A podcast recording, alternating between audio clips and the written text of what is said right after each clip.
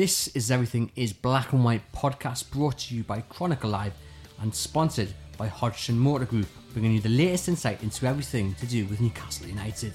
Find us on iTunes, Spotify, or most podcast providers.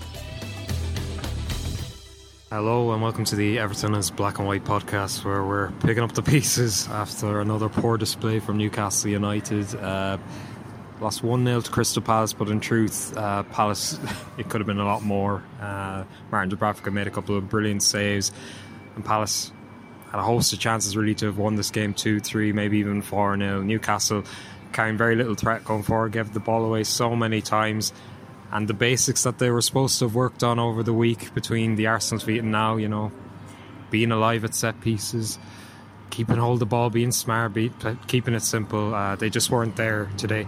Lee, we've seen a lot of resilience from them uh, this season. This was a worrying display at a time when other teams are picking up form. Newcastle has nosedive. I mean, you since they beat Palace in the reverse game, they've won one league game, and that was against Chelsea. Um, how how are you processing that at the moment? Uh, well, you know, let's just go back to Friday afternoon and what was said, uh, you know, before the game. What the vow was that they were going to start the game the same way they did against Arsenal, but also try and transfer that in the second half and give a better overall performance. They didn't manage it really. The game, for me, could have been done and dusted within the first half an hour. Crystal Palace had some excellent chances. It was only the brilliance of Dubravka kept them in the game. Some woeful finishing as well from Benteke. Could have been 3 0, could have been all over um, long before the break. And then, you know, second half, they came out and they just did not look like a team, you know, that had the, the desire or conviction to, to, to pull themselves back into it. It was it was awful to watch, really. Um, felt like the second goal was inevitable. Um, they, but, you know, they got off lightly with only 1 0. And realistically, you know they've had the praise when they've won games. Um, now they're losing games. Um, they're going to have to deal with the criticism. The supporters making their feelings known today, uh, directing that frustration towards owner, and realistically, you know, it, it's no surprise where, where Newcastle have been sort of since they got promoted in 2017. Um, they've been, you know, bobbing around the sort of middle of the table, flirting with relegation. It's more of the same, and they didn't have a, a full plan in the summer. Um, you know, Steve Bruce came in late in July, and now it starts to unravel um, in February. You know, and Newcastle still not safe. I don't think they'll go down. That's my personal view. I think they'll stay up comfortably. Um, but it just seems like a wasted opportunity because the league is so open in the top half this season. Yeah, sorry, we're in a, a station at the moment, so you might hear some the sounds of St Pancras right now. Um, Bruce obviously kept faith with the, the starting lineup that did well in the first half against Arsenal, but of course it unravelled as that game went on as well.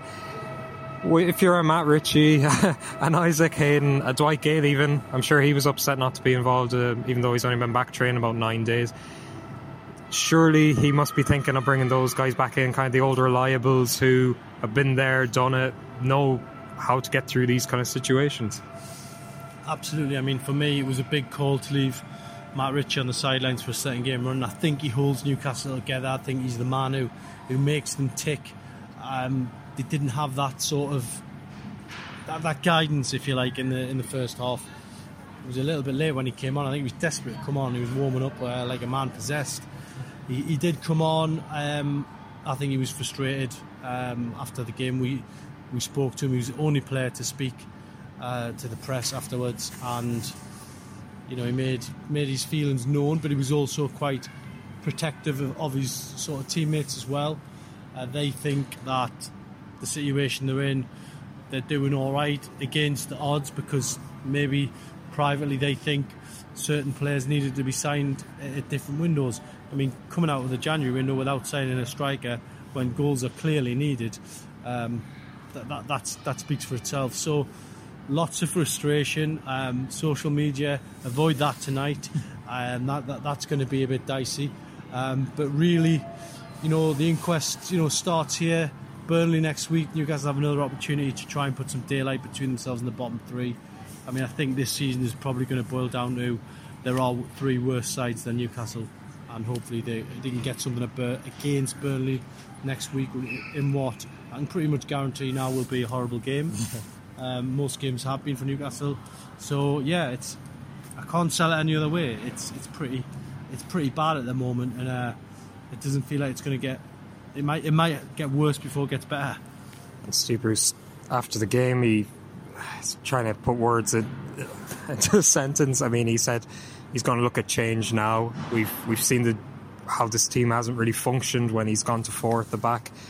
But also we saw today the midfield couldn't hold the ball. Uh, defence were were beaten time and time again. They really missed Clark. Um, and up front, of course, Joelinton probably had their best chance of the game, but again, that was out of nothing. So Maximin end product.